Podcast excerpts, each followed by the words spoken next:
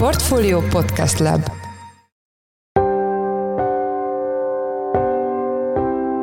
Mindenkit üdvözlünk, sziasztok! Ez a Checklist a Portfolio podcastje február 12-én hétfőn. A műsor első részében arról lesz szó, hogy miért vonult ki az OTP a román piacról, és mit kezdhet azzal a tetemes pénzösszeggel, amelyet a tranzakcióért kap a bank. Ja, a 135 milliárd forint azért egy OTP méretű bankcsoportnál is egy, egy tetemes összeg.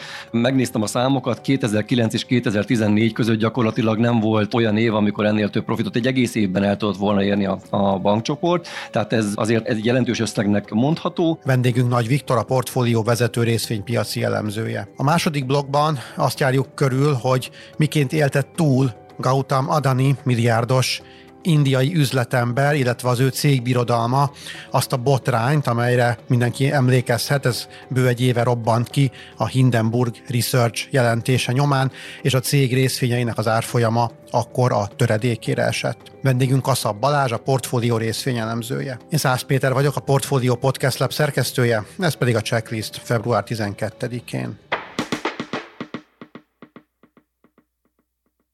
Az OTP közel két évtized után kivonul a román piacról, a helyi operáció eladásáért pedig egy komolyabb összeget is kap a vevő banka Transzilvániától. De vajon miért döntöttek a kivonulás mellett, és mihez kezd majd a pénzzel a bank? Erről kérdezzük Nagy Viktort, a portfólió vezető részvényelemzőjét. Szia Viktor, üdvözöllek a műsorban. Szia, üdvözlöm a hallgatókat. Mióta lehet tudni, hogy az OTP kivonul a román piacról? Azt már azért évek óta látjuk, hogy az OTP nem úgy teljesít Romániában, mint ahogy mondjuk a bankvezetői elvárnák. Közel két évtizede van a román bankpiacon az OTP, és mostanra egy ilyen 2,6-2,7 százalékos piaci részesedést sikerült elérni. Ez egyértelműen nem összeegyeztethető azzal, amit az OTP vezetői szeretnek kommunikálni. Azért alapvetően szeretnek piacvezetők lenni, az OTP-nél azért elvárás mondjuk egy kétszemegyű piaci részesedés, és hát ezt az egészet gyakorlatilag úgy sikerülhet megvalósítani, megvalósítani egy piacon, ahol relatíve kis szereplőként indulnak, hogy vesznek még hozzá bankot. És az OTP meg is próbálkozott ezzel, több próbálkozása is volt. Nagyon úgy tűnik, hogy hát Romániában magyar bankként nem könnyű bankot vásárolni. Hivatalos indoklás egyébként a legutóbbi esetnél sem volt, amikor a Banka Romanelszkát akarta megvenni az OTP. Ugye ott egyébként már a versenyjogi hatóság is igent mondott, a felek már aláírták a szerződést, gyakorlatilag a piac is kész tényként kezelte a bankvásárlást, és mégsem sikerült, mert a jegybank elkaszálta, és ugye ott sem volt indoklás, de látszik az, hogy az OTP-nek nem volt könnyű dolga Romániában, a piaci részesedése nem megfelelő, ez pedig azt jelenti, hogy annak ellenére, hogy jelentős költségei vannak az ott létnek, menedzsment figyelmet is igényel, illetve elvon egy ilyen operáció, az eredmények viszont nem igazolták vissza az ottani jelenlétet, ezért vonult ki az OTP. Pedig ugye itt a checklistben is pont veled beszélgettünk arról, hogy az OTP milyen sok bankot vásárolt fel a régióban az elmúlt időszakban. Ezek szerint akkor nem minden piacon működik ez a stratégia, ha jól értem. Így van, azért az OTP-nek volt egy nagy szerencséje, mégpedig az, hogy a francia nagybank a Soggen kivonult a régióból, és hát gyakorlatilag futószalagon tudta felvásárolni az OTP a, pénzintézeteket, de valóban nagyon sok piacon próbálkoztak, és többen sikerült is felvásárlásokat végrehajtani, és hát ennek köszönhető az, hogy most már van öt olyan piac, Magyarország, Montenegro, Bulgária, Bulgária, Szlovénia és Szerbia, ahol piacvezető az OTP, tehát itt azért elégedettek, sőt most már Európán kívüli célpontot is láthatunk az OTP térképén, ugye Üzbegisztánban szereztek pénzintézetet, szóval hogy tudunk arra példákat mondani, hogy melyik piacokon működik jól ez a stratégia, és látjuk azt, hogy Romániában viszont ez nem vezetett célra. Mennyire sikerült eladni a román leánybankot? A román operációt végül 347,5 millió euróért adta el az OTP-t. Fontos megemlíteni, hogy nem csak a bank van ebbe benne, hanem más leányvállalatok, például a leasing cég és az eszközkezelő is. Összességében ez a vételár egyébként nem mondható meglepetésnek, hiszen bár azért korábban voltak ennél magasabb becslések, mennyiért adhatja el a, a román operációt a bank, de az utóbbi hetekben már nagyjából ez az összeg körvonalazódott, tehát összességében nem volt egy nagy meglepetés. Hogy jött ki ez az összeg, és jó árnak számít-e, ha lehet ezt mondani? Hát többféleképpen is nézhetjük ezt. Ugye a 135 milliárd forint azért egy OTP méretű bankcsoportnál is egy, egy tetemes összeg. Megnéztem a számokat, 2009 és 2014 között gyakorlatilag nem volt olyan év, amikor ennél több profitot egy egész évben el tudott volna érni a, a bankcsoport. Tehát ez azért egy jelentős összegnek mondható, viszont az egy másik kérdés, hogy ezt vajon mondjuk olcsón vagy drágán adta el ezt a romániai operációt az OTP, és hát a publikusan elérhető információk alapján nagyjából egy ilyen 0,7-es, 0,8-as price to book source zone ment el a román operáció, tehát az azt jelenti, hogy a könyv szerinti értéknek nagyjából 70-80 százalékát adta érte a vevő. Hát ehhez, hogyha hozzátesszük azt, hogy milyenek most a banki árazások, azért ennél lényegesen magasabb értékeket is látunk. A tőzsdéjegyzett román bankoknál átlagosan 1,5-ös ez a szorzó, tehát hogy mondjuk a könyv szerint értéknek a 150 százalékán forognak. Tehát, hogyha így nézzük, akkor alacsony áron adták el a román operációt, viszont ehhez azért érdemes azt is hozzátenni, hogy ez egy kis pénzintézet volt. Kis piaci részesedése nem gondolom azt, hogy prémium árazást érdemelt volna. Lehet-e tudni azt, hogy az OTP mire fogja fordítani ezt a pénzt esetleg további terjeszkedésre? Ezzel kapcsolatban információkat még nem közölt a bank, de azért fogalmunk lehet arról. Ugye nagyjából úgy néz ki a sorrend az OTP-nél, hogy szeretnek organikusan és akvizíciókon keresztül növekedni, tehát hogyha van felvásárlási célpont, akkor ezt a 135 milliárd forintot akár arra is el lehet költeni. Az OTP folyamatosan vizsgálja ezeket a lehetőségeket, elsősorban azokon a piacokon terjeszkednének, ahol már jelen vannak, de az elmúlt időszakban azért voltak izgalmas hírek, például egy lengyelországi esetleges bankvásárlásról, most egy ukrán bankvásárlás támadásnak a képes élik fel, Kína is volt már célpont, Vietnám is volt már célpont, tehát nagyon sok mindent látunk, de összességében most aktuális bejelentett akvizíciós célpontja nincsen az OTP-nek, tehát első körben felvásárlásra költhetne az OTP. A második ilyen lehetőség, mire költheti el a bank ezt a pénzt, részvényeket vásárolhat vissza, és azt látjuk, hogy nem csak a bankszektorban, de úgy általában, mint hogy a divatja lenne a részvény visszavásárlásoknak. Nemrégiben írtunk is erről a portfólión. Amerikai, európai és ázsiai cégek is előszeretettel használják ezt az eszközt a részvényesi javadalmazás egyfajta formájaként. Hogyha nem látnak felvásárlási célpontot, nem tudnak beruházni, akkor valamire el kell költeni a pénzt, és azt mondjuk részvény visszavásárlásra fordítják. És egy harmadik lehetőség, hogyha mondjuk osztalékot fizet ebből a vállalat. Az OTP nem egy kifejezetten osztalék fizető papírnak mondható. Az osztalék hozama relatíve alacsony, elkezdtünk számolni, nagyjából egy 480 forint jöhet ki részvényenként, hogyha azt a teljes összeget kifizetnék osztalékként, egy közel 3%-os osztalékhozamnak felel meg, tehát az szokásosnak mondható osztalékon felül akár extra osztalékot is fizetne ebből a pénzből az OTP, de még egyszer mondom, ez mind csak feltételezés. Míg a végén azt mondják kérlek, hogy hogyan reagált a papírár folyama erre a taladásra? Ja, alapvetően jól reagált, hogy múlt hét pénteken volt a bejelentés, és azt láttuk, hogy közel 2%-ot emelkedett az OTP árfolyama, miközben mondjuk a régiós bankpapírok közül az Erste és a Raiffeisen 1-1%-a került feljebb, a többi régiós bank részvény pedig ennek az árfolyama pedig inkább esett, tehát összességében jól reagált a, az OTP-nek az árfolyama, de mivel ez a hír ez azért már részben be volt árazva, tehát tudott volt az információ, illetve a vételár az nagyjából a várakozásoknak megfelelő volt, azt gondolom, hogy olyan extrém hatást nem kellett volna, hogy kiváltson ez a bejelentés, és nem is váltott ki. Köszönjük szépen, Nagy Viktorral a portfólió vezető részvényelemzőjével beszélgettünk. Köszönjük, hogy a rendelkezésünkre álltál. Én is köszönöm. Sziasztok!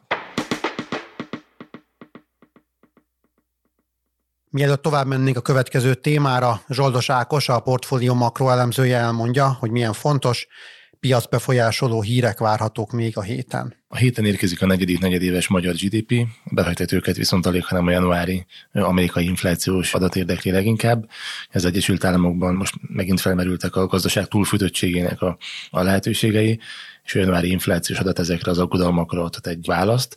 Ennél fogva nagyon komoly piacmozgató ereje lehet valamint érkezik a héten egy monetáris politikai jelentés az amerikai Federal Reserve-től, az amerikai egybanktól. Erre is nagyon odafigyelnek majd a befektetők, de ennek már kevésbé lehet piacmozgató hatása ezen a héten, ugyanis ezt magyar idő szerint pénteken este teszik közzé.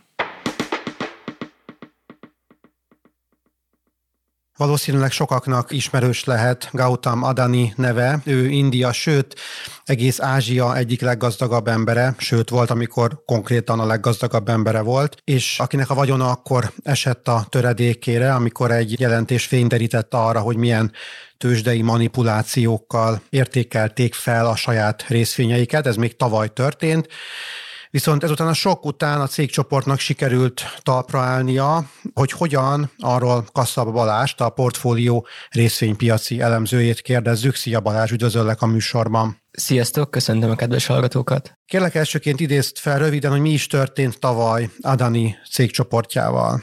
Ugye kicsit több mint egy évvel ezelőtt, egészen pontosan tavaly január végén az amerikai Hindenburg Research egy jelentésében a vállalati történelem legnagyobb csalásnak titulálta Adaniék úgymond sikertörténetét. A kezdeti cáfolás ellenére azonban nem sikerült megmutatni a befektetőket, így zuhanó repülésbe kezdtek a cégcsoport tőzsdei jegyzett vállalatai, mellett pedig maga az alapító Gotham Adani személyes vagyona is igencsak megsűnlette a történteket. Egy évvel a súlyos vádak után azonban, mintha mi sem történt volna, Adani maga újra tagja a 100 milliárd dolláros klubnak, emellett pedig már a világ leggazdagabb embereinek listáján a 12. helyre kapaszkodott vissza. Kicsit tudunk beszélni arról, hogy mik voltak ezek a konkrét vádak? Ugye, ami a konkrét vádakat illeti, a Hindenburg egy igen részletes, több mint száz oldalas jelentésben a legsúlyosabb vádak között említette többek között azt is, hogy a cégcsoport több éven áttartó részvénymanipulációt és számítai csalást követett el, illetve az indiai állammal való összefonódásokat is hosszasan taglalták. És ugye, ahogy már említettem, ezek a vádak Adanék gyors cáfolása ellenére jelentősen befolyásolták a befektetői hangulatot, ami az Adani Group égisz alatt működő vállalatok piaci értékének jelentős csökkenéséhez vezetett. Emellett pedig leminősítésekkel is járt, illetve India szerte nagyobb hullámokat vezett ez a botrány. Mit tettek annak érdekében, hogy ezt a helyzetet kezeljék, nem csak közvetlenül a botrány kirabbanása után, hanem az azóta eltelt bő egy évben? A Hindenburg vágyait követően a csoport többek között aktívan kezdett dolgozni a hitel felvételének és adósságának csökkentésén. Ennek eredményeképpen pedig napjainkra nettó adóssága a legfrissebb adatok szerint mintegy 3,5 százalékkal 21,7 milliárd dollárra csökkent, emellett pedig mindegy 5 milliárd dollárt sikerült bevonniuk külföldi befektetőktől.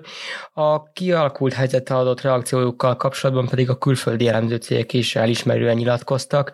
Fontos ugyanakkor megjegyezni, hogy gyors feltámadásokat részben annak is köszönhetik, hogy közeli viszonyban állnak az indiai kormányjal. A cég árfolyama az hogyan ingadozott az elmúlt egy évben? Ugye az Adani cégcsoport jelenleg hét cége is tőzsdén jegyzett, ezeknek a cégeknek a teljesítménye pedig meglehetősen vegyes volt az elmúlt évben, hiszen amíg például az Adani Porc részvénye nem csak hogy ledolgozta, de jócskán túl is szárnyalta a jelentés megjelenés előtti csúcsokat, addig például az Adani Total Gas árfolyama jócskán több mint 70%-kal a tavalyi csúcs alatt van, míg az Adani Green Energy árfolyama napjainkra dolgozta le csak az esés mértékét. Ja, mondtad, hogy mit sikerült elérniük, honnan honnan hova jutottak, de valamiféle példát tud ez mutatni arra vonatkozóan, hogy egy ilyen krízisben hogyan kell kommunikálni? Tehát mi volt az a varázs szó, vagy az a cselekvés, ami végül kihozta őket ebből a gödörből? Ugye összességében, ahogy említettük, Adenék nagyon szoros viszonyban állnak az indiai állammal,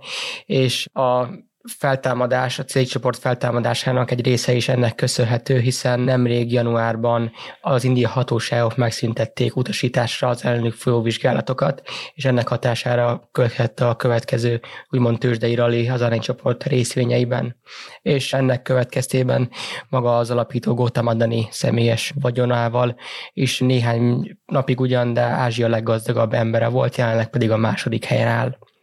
De hogyan sikerült a befektetők bizalmát visszaszerezni? Ugye az, hogy mondjuk állami parancsszóra megszüntetnek egy eljárást egy cég ellen, az nem jelenti azt, hogy a befektetők bizalma is visszatér a cégbe. Ugye azt már említettük, hogy az elemzőházak meglehetősen pozitív véleménnyel bírnak Adaniék válság kezeléséről, most már nem csak, hogy jobban irányítják a cégcsoportot, de a történtek rávilágítottak arra, hogy gyorsan tanultak a hibáikból, ráadásul a média fényét is jól kezelték. Egy kicsit még tudsz beszélni magáról a cég tulajdonosról, ugye azt mondtad, hogy nagyon-nagyon gazdag volt, hogy Ázsia leggazdagabb embere volt egészen addig, amíg a vagyona a töredékére nem esett. De mit kell róla tudni, honnan érkezett? Gautam Adani egy 61 éves indiai üzletember, egy első generációs vállalkozó, aki 2022-ben rövid időre még Jeff bezos is képes volt letaszítani a trónról a világ leggazdagabb embereinek listáján.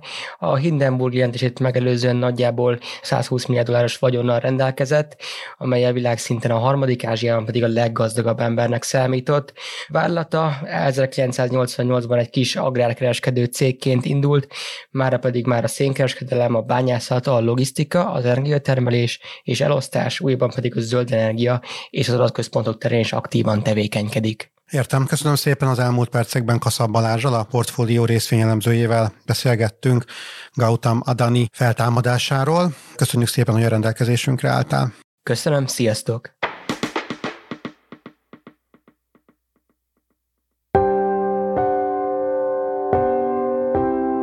Ez volt már a Checklist, a Portfólió munkanapokon megjelenő podcastje. Ha tetszett a műsor, és még nem tetted volna, iratkozz fel a Portfólió Checklist podcast csatornájára, valamelyik nagyobb platformon, ahol jellemzően podcastokat hallgatsz.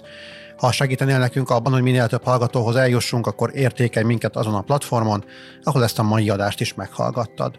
A műsor elkészítésében részt vett Bánhidi Bálint, a szerkesztőjén voltam Szász Péter.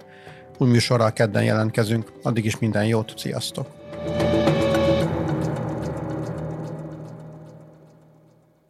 Reklám következik.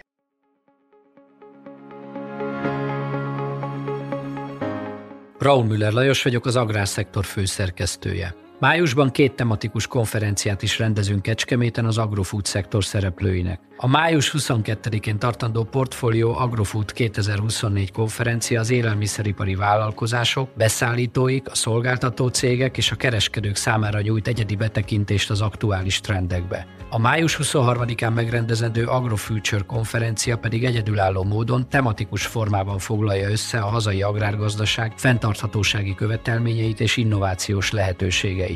Jöjjön elő is, részletek és jegyek a portfolio.hu per rendezvények oldalon.